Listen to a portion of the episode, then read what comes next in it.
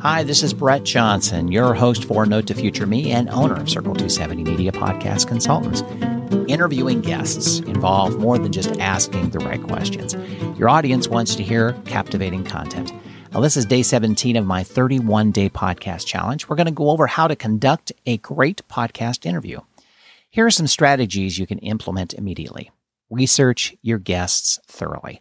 Well, if your podcast exists to educate and inform your listeners about a particular subject, it's only respectful of your audience to learn not only about the topic, but also the guest in order to create an effective episode.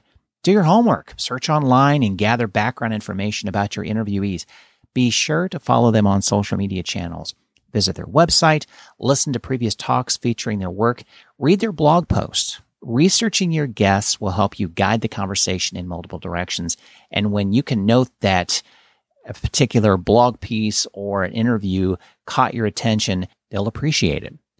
Engage with open ended questioning. Ask open ended questions.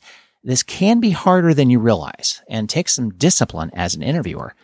Open ended questions require response with more depth. They also are helpful in learning about a person or a situation.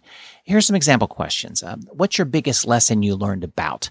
What's your key piece of advice on? What keeps you interested in?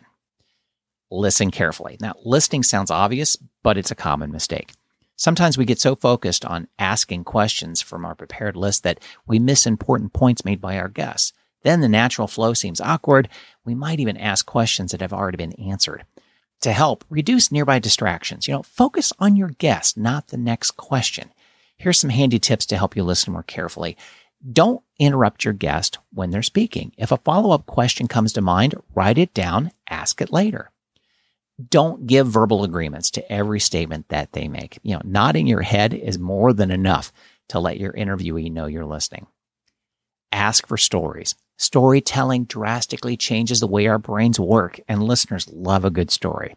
If you want to persuade and entertain your audience, ask your guests questions to include stories about their experiences. Those memorable moments will capture your listeners' attention and build a relationship with the audience.